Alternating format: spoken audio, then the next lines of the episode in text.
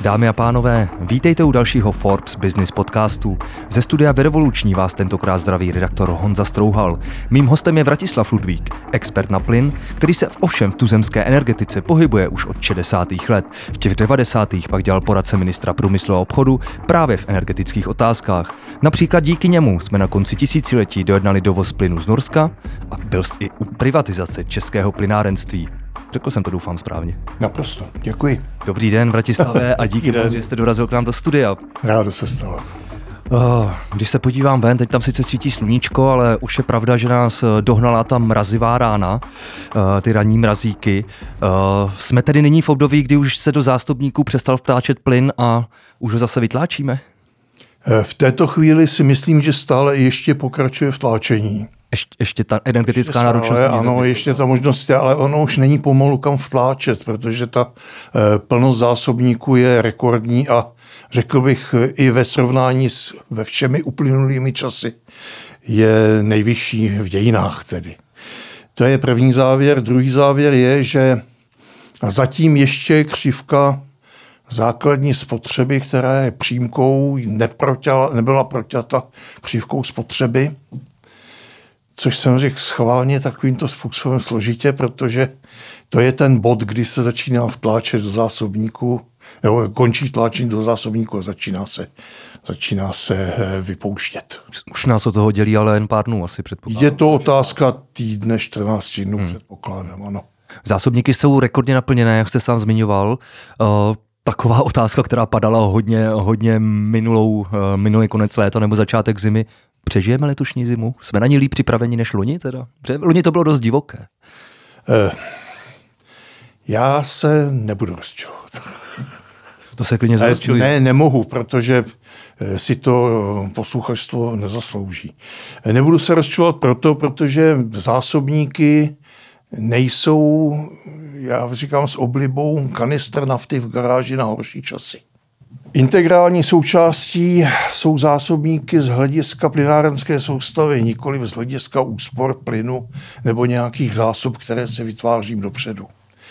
Jedná se o provozní cyklus. To je takzvaný plynárenský rok, který spočívá, začíná tedy někdy v Dubnu a začíná vtláčením plynu do zásobníků, což je moment, kdy spotřeba eh, je nižší než je základní dodávka. Během léta a začátku podzimu se zásobníky naplní a přijde chvíle, kdy spotřeba vzroste více, než je základní dodávka potrubím. A v takové chvíli se přestane vtláčet a začíná se opět čerpat ze zásobníků. Eh, to je cyklus, který se opakuje každý rok. Kdyby zásobníky nebyly naplněny, tak je to samozřejmě otázka nepřežití v tomto případě. A e, ještě bych asi měl vysvětlit, co to je ta zásobní dodávka, kterou, základní dodávka, kterou tady zmiňuji. To je to hlavní, co je potřeba v oblasti plynárenství, aby bylo zajištěno. Nejsou to ty zásobníky, jsou sekundární. Mm-hmm. Primární je e, základní dodávka, to je 7 či 8 miliard plynu, čili celková roční spotřeba České republiky, chtěl říct. která je rozložena do času a do množství, to znamená konstantní množství po celý rok eh, v úrovni, vražte se vydělit 365 těch 7 miliard, kolik denně tedy by se mělo správně do České republiky dodávat. Pokud je zajištěna základní dodávka, se, jsou automaticky plněny zásobníky a automaticky čerpány. Je to prostě záležitost provozu, ale ten základ je v této oblasti a byl bych rád, aby stát dohledl na úroveň základní dodávky. Zdali tedy máme nasmluváno o něch 7 či 8 miliard krychlových metrů, které činí naše roční spotřeba. Jak? To je klíč ke všemu úspěchu a i odpověď na vaši otázku, zda přejdeme přes zimu úspěšně. Ano, pokud bude základní dodávka postačující. A s tou základní dodávkou to vypadá jak? Tak máme tady zásob... Něco jsme dojednali zase z Norska. Um, máme, máme tady uh, terminál na LNG plyn v Emzávnu, nebo pro najatou třetinu kapacity. To už jsou nějak dohromady třeba 2-3 miliardy? To je víc, to je víc, protože Holandsko je kolem 3 miliard, pokud se dobře pamatuji. A z Norska máme a teď mě nechytej za slovo, ale mám pocit, že kolem 3 miliard taky. Hmm. Takže nám tady v podstatě zbývá, zbývá nějaká miliarda či dvě, eh, které bychom měli mít zajištěny eh, z kapalného plynu v momentě, kdy budou spuštěny terminály v Německu v území Greifswaldu. V takové chvíli jsme schopni potom pokrýt celou základní dodávku bez protíží. Ale tu zimu už vlastně můžeme dodat i teď. Já si myslím, že zima bude v pořádku. Hmm. Takže jinými slovy, uh, nemusí se uh, občané nebo domácnosti firmy obávat takových těch cenových, cenových výkyvů směrem teď nahoru, jako tomu bylo loňský rok? Eh, tak eh, to, co bylo v loňském roce, bylo podmíněno poněkud zvláštní situací, eh, kdy oblast plynu byla zasažena v podstatě vydíráním ze strany Ruska a docházelo vlastně k zásadní transformaci zdrojů plynu pro Evropu. Ta transformace je ve své podstatě před dokončením. To znamená, ruský plyn je vytěsněn a snad až na Maďarsko, které chce trvat v plynu i na věky věků, eh, tak eh, další odběratele, to je Slovensko a Rakousko. Eh, myslím, že během této topné sezóny či po jejím ukončení také ukončí odběr plynu z Ruska. Hmm, to jsem chtěl zmínit, že teď jsme teda už bez toho ruského plynu, no bez toho nákupu ruského plynu, protože loni jsme ještě teda sice už nějak moc nenakupovali, ale furt jsme měli ruský plyn v zásobnicích, ten už se možná teď vy to uh, začalo, to... řekněme, ale ta otázka spí, uh, spíše zní, bude to fakt bez ruského plynu na věčné časy? Není to tak, že my tam máme furt jako s tím směrem hodně a infrastrukturu, tedy plynovody, uh, ve výsledku rozhodne jenom cena. Co když se změní geopolitická situace, Neotevřou se zase kohoutky směrem na východ? Já bych eh, tady tu otázku rozdělil na dvě skupiny. Eh, co se týče ceny. Eh, teda první odpověď zní, že v dohledné době nelze počítat s nějakým dramatickým pohybem cen. A to z toho prostého důvodu, že tady není v této chvíli žádné znamení rozhodující, které by eh, svědčilo o omezení dodávek nebo o technických potížích. Eh, plynárenství nebo respektive cena plynu je ještě velice senzitivní na jakékoliv změny ve světovém eh, paradigmatu, protože ten problém je v jednoduché věci. My jsme byli po léta zvyklí odebírat stabilní plyn, který přicházel a který jsme spotřebovávali. A najednou vznikla situace, kdy, jak jsme říkali, loňský rok tedy byl poněkud divoký. Hmm. No a výsledek pak je takový, že dneska, když jsme překonali tuto krizi, tak ta cena plynu je stále ještě eh, taková, nechci říct volatilní, ale vyděšená. Jo, čili každý signál, který někde se objeví, a které se třeba i vzdáleně týká plynu, tak rezonuje ve změnách ceny, což bych řekl, že A je setrvačnost myšlení a za B bych řekl, že tam ještě fungují do toho nějaké ruské vlivy eh, zprostředkovaně v oblasti Evropy. Hmm. Jo, čili ten strach prostě udržovat. Hmm. A to si myslím, že není záležitost nás, ale státní zprávy, aby se s tím vypořádala. Eh, co se týče toho delšího výhledu, tam je velice rozhodující, jakým způsobem bude plyn chápán jako palivo eh, do budoucnosti. Eh, jasné je, že do roku 50 tady plyn nepochybně bude. Hmm. A v jaké pozici. Eh, z mého hlediska přejít totálně na elektrickou energii je strategická zhůvěřilost a ve své podstatě obrovské riziko. Takže ten výsledek, který by tady měl být, je následující. Z hlediska dlouhodobého cena plynu růst nebude, bude mít tendenci spíše klesat. Mm-hmm.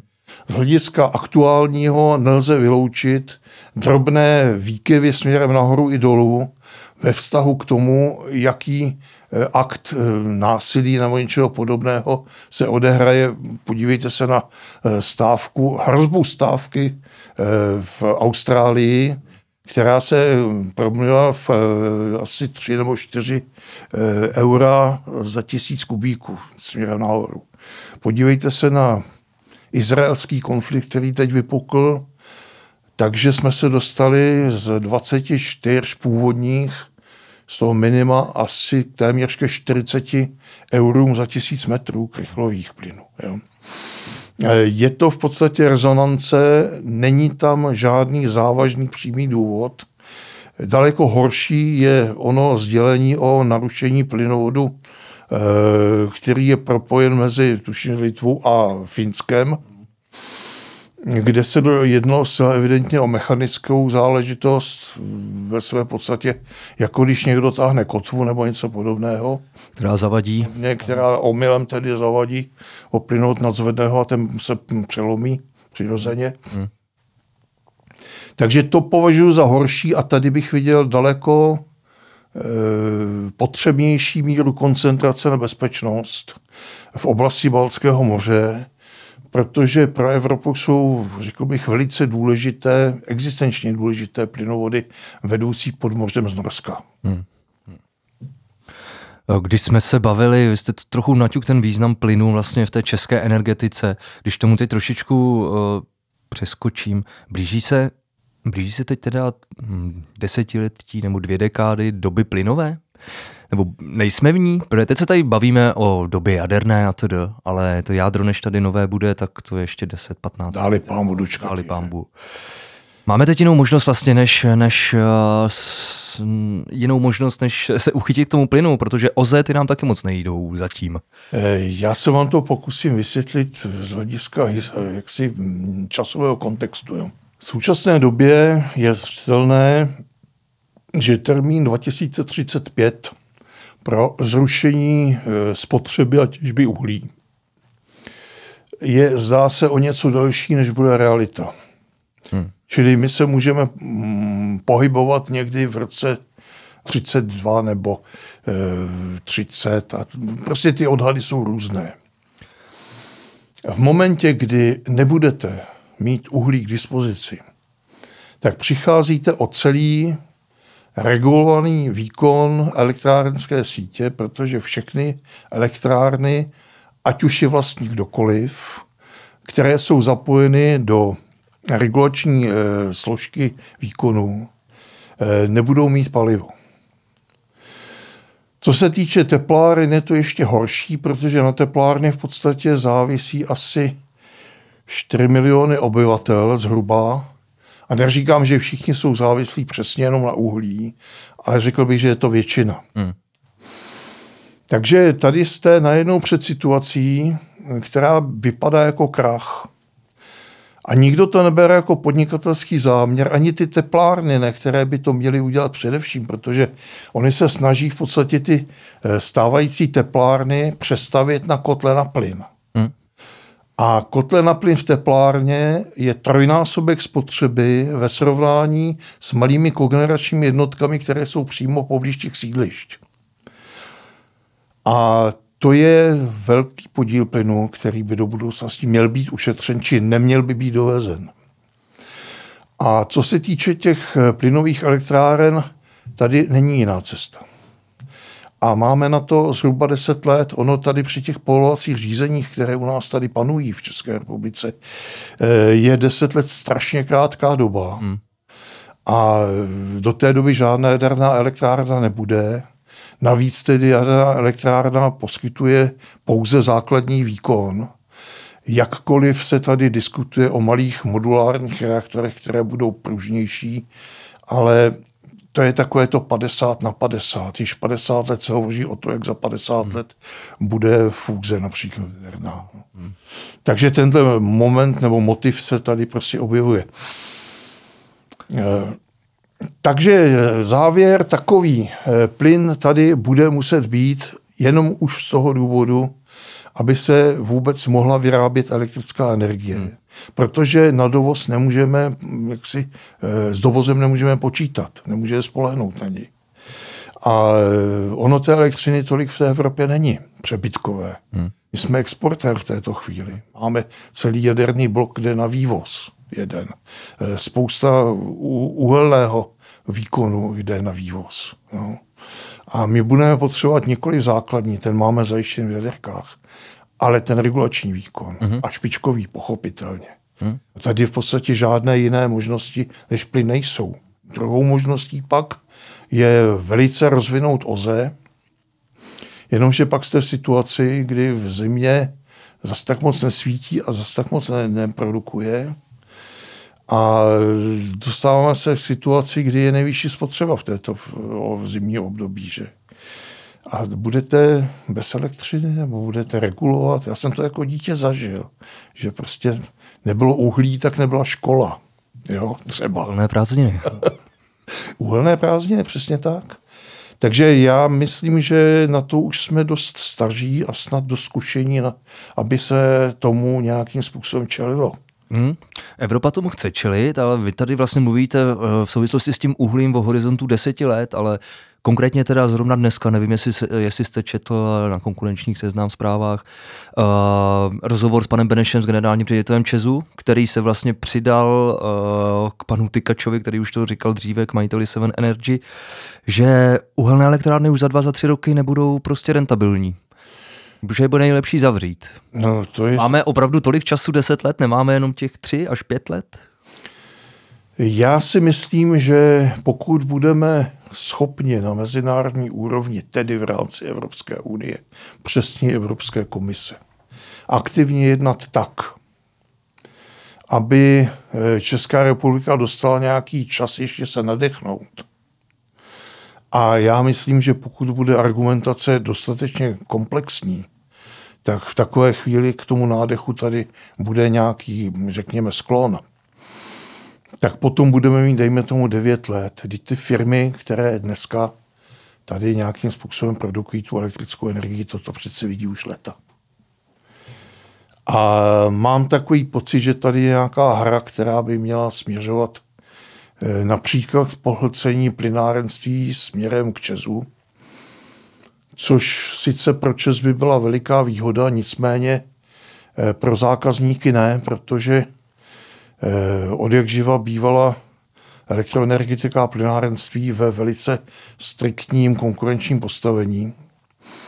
A kdyby se zrušilo, tak pak samozřejmě to má vliv na ceny a to takže rostoucí.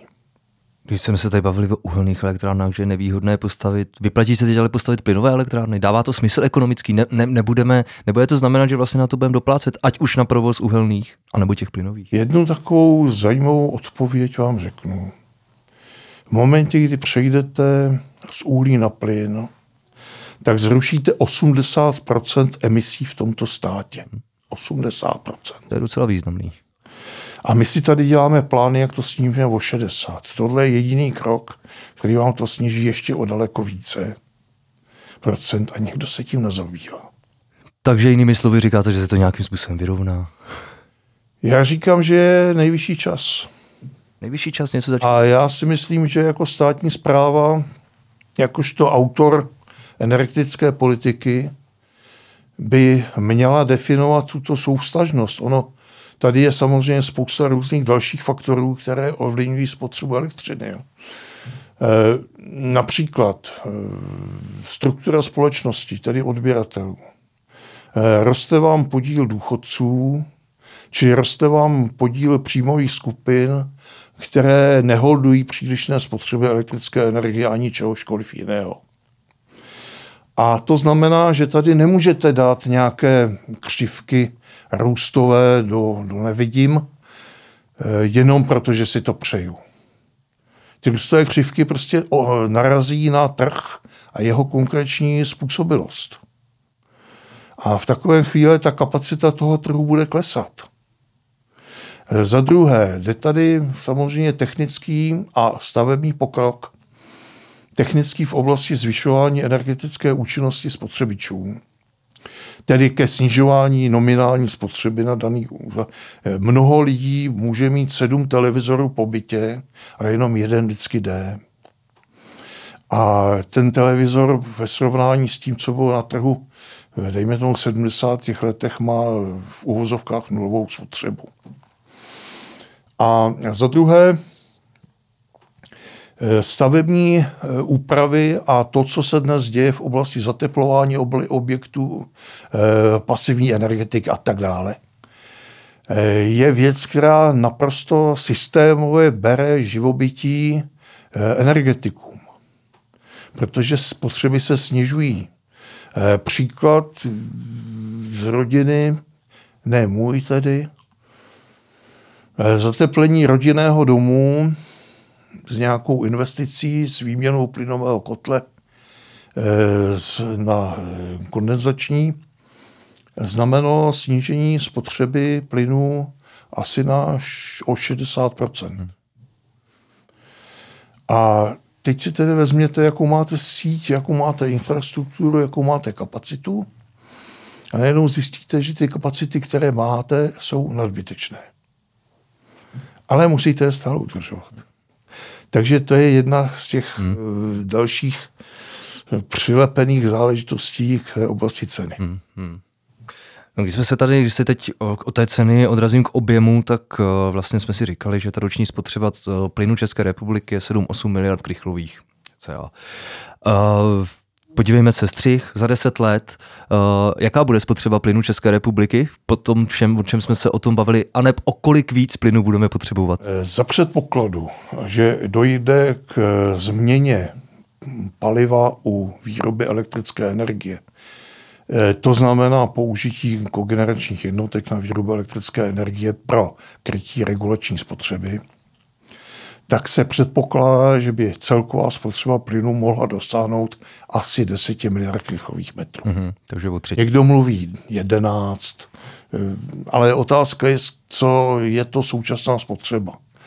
Eh, ta je determinována v podstatě jedním faktorem, který je, řekl bych, důsledkem oné energetické krize.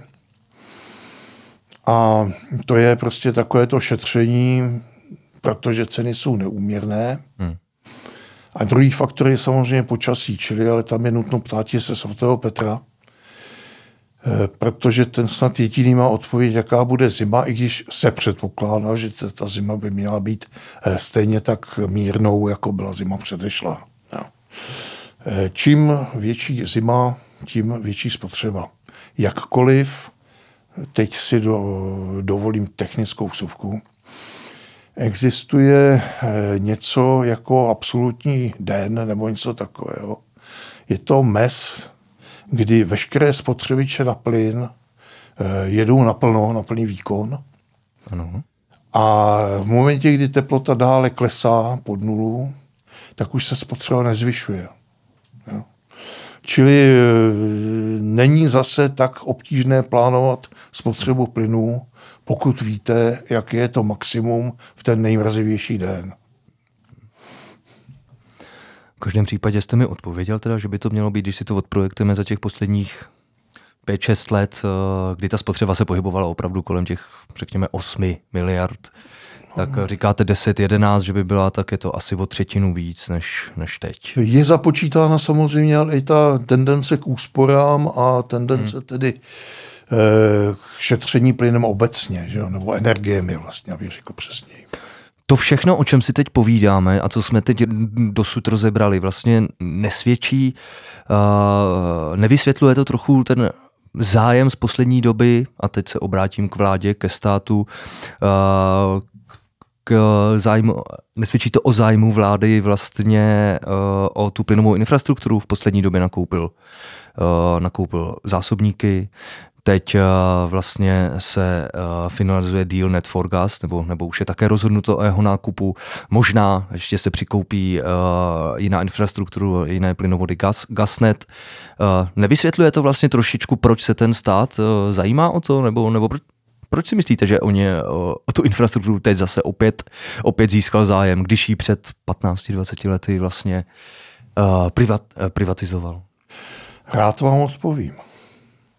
Za prvé, mluvíte o infrastruktuře, tak mluvíte vlastně o jednotném celku, nedělitelném, provozním ať už se jedná o gaznet, který zajišťuje jednak tranzit a hlavně zdrojovou část plynovodů, do, do, dodávky plynu pro republiku, ať už je to, ale současně gasnet vlastně v sobě obsahuje i eh, velmi eh, vysokotlaké plynovody, které rozvádí plyn po území státu.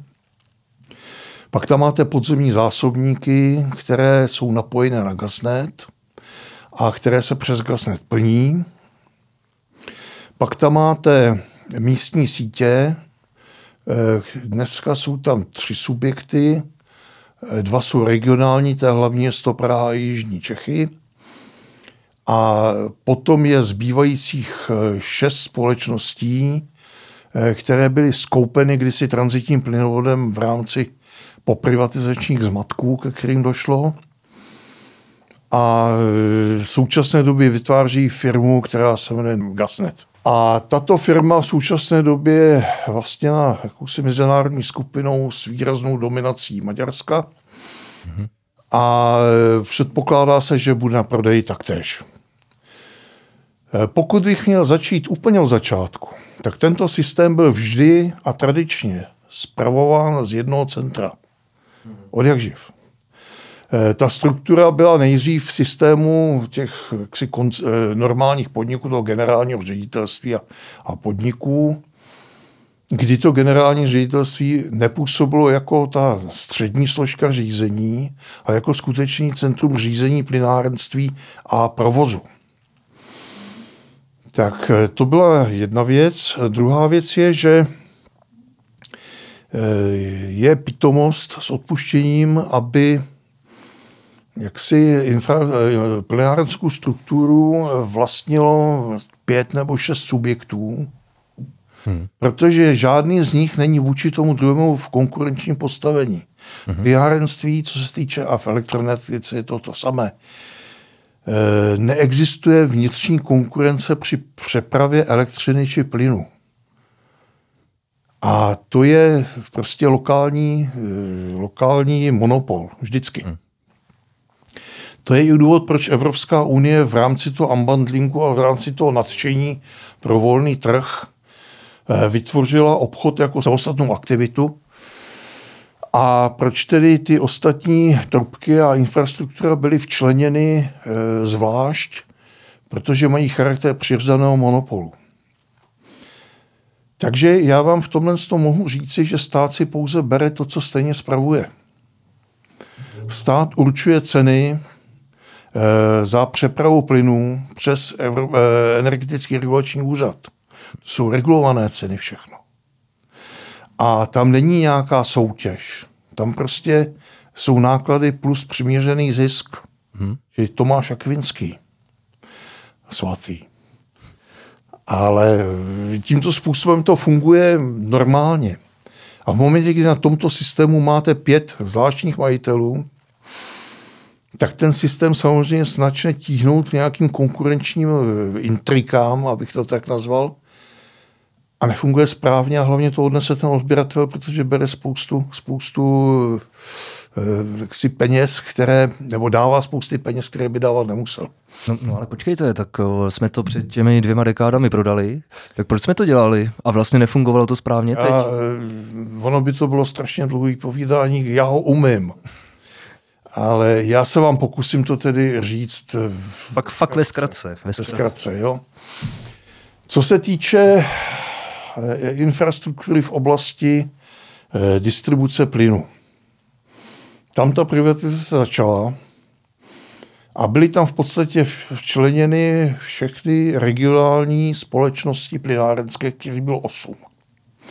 To schéma bylo určeno tak, aby starostové dostali, dostali doslova hmm. akcie v rozsahu takzvané malé minority, jinými slovy, aby mohli ovládat investiční strukturu těch společností tak, aby byli uspokojeni oni jako vlastně odběratelé a jako e, spotřebitelé plynu.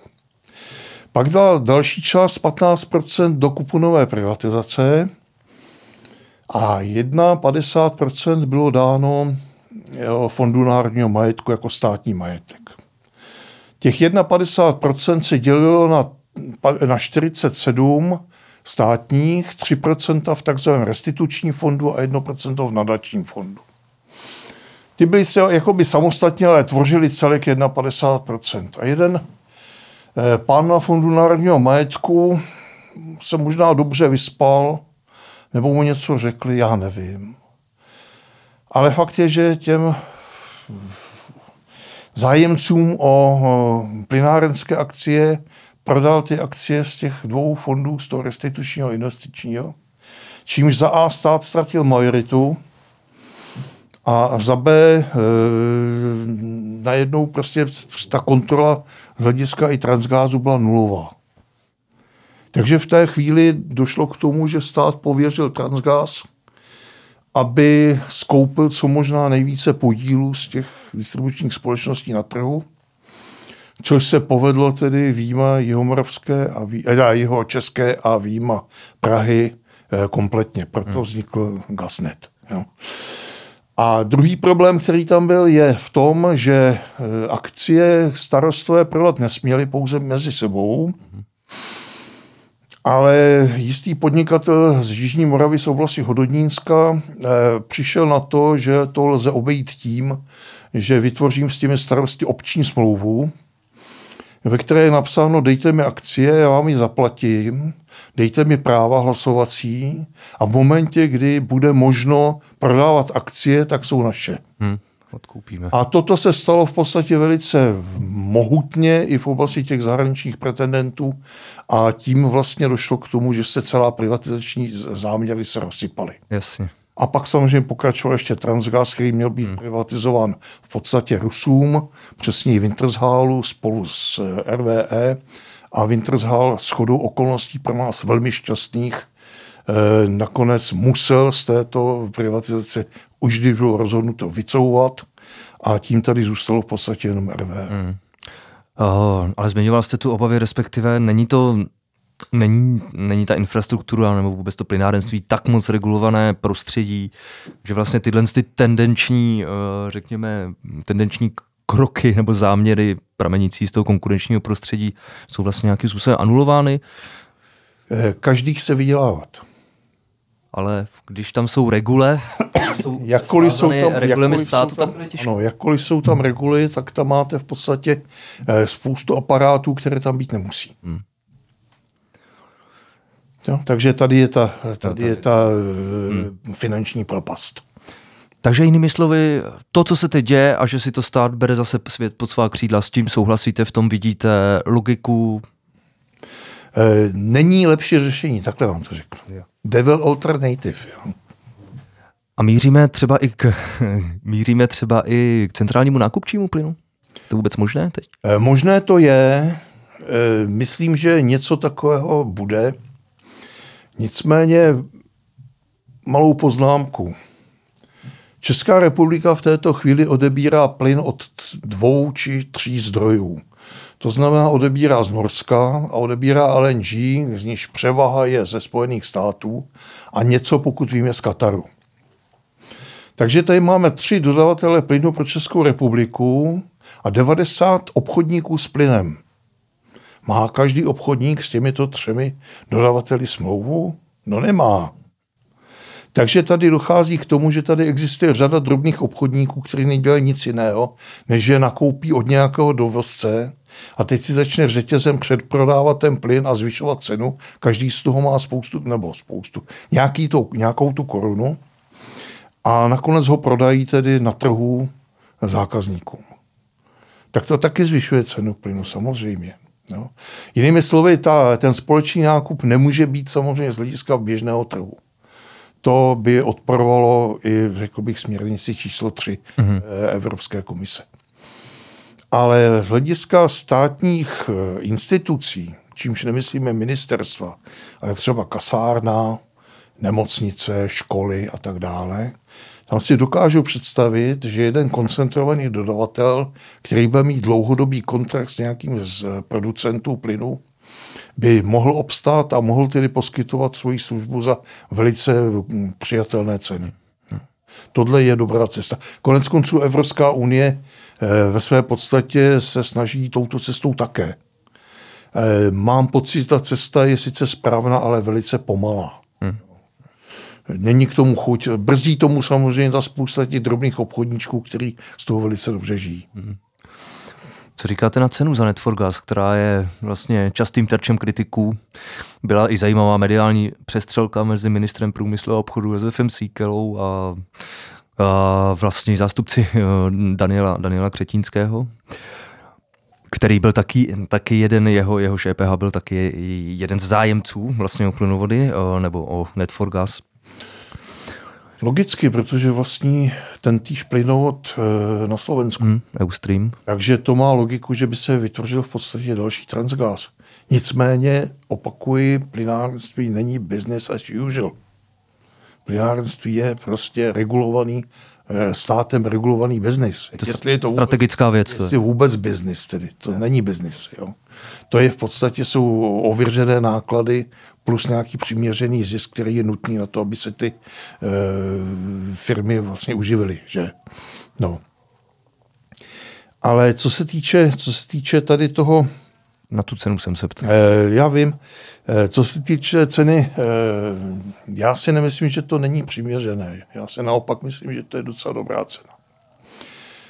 A proč si to myslím, je budoucnost. Teď je zrovna chvíle, která není pro plynárenství příliš příznivá. Hmm. No, co se týče té ceny, tak říkám, že je ve své podstatě nižší, než by měla být a to vyplývá v podstatě z budoucnosti. Jestliže nyní ten eh, plynovod eh, zkomírá díky tomu, že tady není ruský plyn a ještě navíc, že tedy jsou zrušeny smlouvy, které měl Netforgas uzavřeny s Gazpromem dlouhodobě, tak se žene samozřejmě do ztráty. Jakkoliv ekonomicky na první pohled to vypadá velice příznivě, Protože když porovnáte pohledávky, které má Netforgas za Gazpromem, tak ty jsou samozřejmě výrazně vyšší, než jsou pohledávky, které jsou za Netforgazem z hlediska investiční výstavby. Je otázka, Takže, jak že získáme zpět. Ale. To je otázka samozřejmě, jaká tady je eh, bonita těch pohledávek, to máte pravdu. Nicméně tady existují a existují tady samozřejmě mezinárodní soudy a arbitráže, které v tomto případě nepochybně budou fungovat. Hmm. Hmm. Hmm. Uh, dobře, a když se podíváme na tu plynovou infrastrukturu jako teď celek, uh, vy jakožto člověk, který má nějaký insight, vidíte nějaký teď, uh, je teď ta infrastrukturní ty plynovody, jsou teď správně nadimenzované, když to řeknu, nebo bude potřeba nějakých zásadních investic? Nadimenzované jsou dostačujícím způsobem. Či investice tady nevidím. Možná jedinou jedinou, a to je obnova kompresní stanice číslo 8 Břeclav, ano. která byla snesena před časem, protože do té soustavy prostě byla nadbytečná. Teď se zdá, že asi podle mě do nějaké doby by bylo potřeba ji obnovit. Hmm. Já jsem totiž nedořekl tu hlavní, co jsem vlastně říci chtěl. U starších lidí se to tak stává. Eh, tady totiž je klíčem ta budoucnost, kterou eh, Networkas má. Eh, pokud hledíte do budoucnosti tak, že to bude všechno špatně a bude to tak, jako je to teď, tak pak každá cena je vysoká z hlediska koupě transgázu. Ano. Ale pokud to máme z hlediska možné perspektivy, tak je to otázka obnovy Eh, přepravní funkce transitní na transitní zůstavě. A tady máte se v podstatě čtyři možnosti, no tři možnosti zaručené. Ta první možnost spočívá v tom, že eh, eh, uzavřeme s Německem smlouvy na transit jeho plynu takzvaně z Německa do Německa přes ty dva plynovody, to je plynovod Gazela a Antilopa, eh, kdy stejně teď přebíráme plyny pro Českou republiku. A nebo bychom tím kompenzovali transitní poplatky, které jsou nutné zase na přepravu našeho plynu přes Německo. Čili tímhle způsobem by se mohla zajistit první část transitní funkce. Druhou částí transitní funkce z hlediska, řekněme, střednědobého je plyn z jihu Evropy. V současné době existuje plynovod, který jde z Itálie, ještě přesněji tedy z Alžíru, přes eh, Tunisko do Itálie, nahoru přes celou Itálii do Slovinska, přes Maribor, eh, do Rakouska a z Rakouska na Slovensko a ze Slovenska k nám. Tento plynovod sloužil k přepravě ruského plynu do Itálie. Dnes je ta kapacita v zásadě volná a italské plynovody jsou reverzibilní, to znamená, může to přepravovat tam i zpět. A v takové chvíli bychom mohli v podstatě využít eh, kapalný plyn nebo i potrubní plyn, který by šel přes Itálii směrem nahoru na sever, eh, na Slovensko a k nám. A v takové chvíli by ten systém tedy fungoval jako další transitní funkce, eh, kterou by získal Net4Gas. Hmm. Ale tohle všechno, tyhle obě funkce jsou sice dobré, ale nejsou rozhodující. Pořád by ty kapacity byly nějaké výrazně vyšší. Ale to, co nás ve své podstatě může sanovat a v co já věřím, je ukrajinský plyn. Mm-hmm. Protože eh, vždycky se říkalo, jak Sovětský svaz má největší zásoby plynu na světě, ale neříkalo se, kolik z toho je na Ukrajině. A toho plynu na té Ukrajině je poměrně dost, ať už jsou to šelfová naleziště v Černém moři, mm. nebo jsou to na východě Ukrajiny značná, značné zásoby však taky Ukrajinci někdy nazývají tuto válku jako válku o plyn. Hmm. Hmm. A v takové chvíli by došlo samozřejmě k situaci, kdy e, ten plynovod bude naplněn zcela, neboť jedinou komoditou, kterou Ukrajinci opravdu mohou vyvážet jako úhradu za náklady vynaložené po válce s obnovou ukrajinské infrastruktury a infrastruktury jako takové, nebo Ukrajiny jako takové, tak e, plyn je v podstatě jediná komodita, která tady ne. Však jako obilí jsme viděli, jaké reakce byly v Evropě v rámci e, jenom jakési pomoci, tak u toho plynu si myslím, že by to neplatilo tohleto. Takže ten plyn z východu jsem asi... Já si myslím, že by mohlo ukrajinský plyn sem jít a to v dosti významných množstvích. Hmm. To mě napadá otázka, vláda ještě furt ve vyjednávání o další, ať už celé nebo nějaké partnerství nebo pronájem kapacity dalších, dalších LNG terminálů. A teď se bavíme konkrétně třeba o Polsku a možná i v Německu něco hledá. Ale vlastně Poláci, tak, takhle, ta první otázka, potřebuje je teda ještě vlastně ve výsledku? Eh, čím větší diverzifikace, tím větší bezpečnost. Tak. A ta druhá otázka je, Poláci to podmiňují, pokud se nepřidáme v nějakém partnerství do výstavby jednoho z jejich terminálů uh, v Malckém moři, uh, tak pak říkají, že by bylo zbytečné stavy, dostavovat uh, plynovod Stork 2, který vede. Uh, jak zásadní je? Co by to znamenalo? Eh, nejdřív se pojeme na to Polsko. V Polsku existuje terminál Svinouště, který je v podstatě u hranic s Německem a odtud jde teda plyn směrem na jih eh, do plynovodu, který se jmenuje Jamal hmm. a původně dodával ruský plyn přes Bělorusko eh, do Německa. Takže tyto systémy mohou přivést plyn ve své podstatě již dnes na Slovensku, hmm. protože Slováci postavili plynovod, který se jmenuje takovým zvláštním způsobem Zlatý svar. Tak, a ty už tu spojku mají. S tím Takže tu spojku mají a my jsme měli mít toho štorka k tomuhle tomu. Kdyby byl jenom jeden jediný terminál v Polsku, tak ten štork by se stal pouze bezpečnostním plynovodem. Mm-hmm. To znamená, nenesl by v podstatě žádný jiný smysl, než to, že by byl e, zárukou toho, že nám nejde zastavit plyn od někud. E, v momentě, kdy Poláci postaví terminál Gdaňsk, který mají připravený, tak pak se situace mění a tamtud by se dal skutečně dovážet LNG také. Eh, ono by to bylo docela příjemné, kdybychom z jedné strany dostávali plyn eh, vlastně ze zá, z východu, to je vlastně z Ostravy, přes Ostravu, a druhý plyn ze západu, to znamená z oblasti Krušných hor. Pro tu soustavu by to bylo samozřejmě nej, nejvýhodnější. No, co se týče těch, eh, osob, eh, těch eh, terminálů LNG, zatím se ještě stále staví a důvod je v tom, že sice již byla pokrytá kapacita původních dodávek ruských, ale není pokrytá kapacita budoucího vývoje plynu, spotřeby tedy jeho, v rámci, řekl bych, kompletní přestavby energetické struktury nebo spotřeby energií v Evropě. A v momentě, kdy eh, Green Deal tedy nějakým způsobem bude upraven, o čem jsem přesvědčen, eh, ono někdy nadšení vede k většímu průšvihům než konzervativismus. Jo? Jakkoliv nejsem samozřejmě přítelem ani uhlí, ani jaderných elektráren. Ale faktem je, že prostě tento způsob uvažování bude nezbytný, protože ten plyn tady jako doplňkové palivo třeba i pro ty zelené elektrárny bude muset být.